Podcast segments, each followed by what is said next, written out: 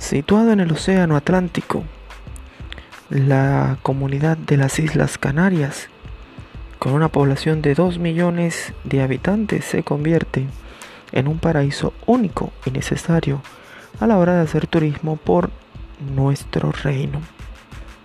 Las Islas Canarias, las cuales presentaban siete islas anteriormente y actualmente se le une la isla de la Graciosa, comprenden una comunidad de ocho islas maravillosas, las cuales cada una guarda su misterio, su tradición, su folclore y sobre todo su gran entusiasmo de sentirse canario.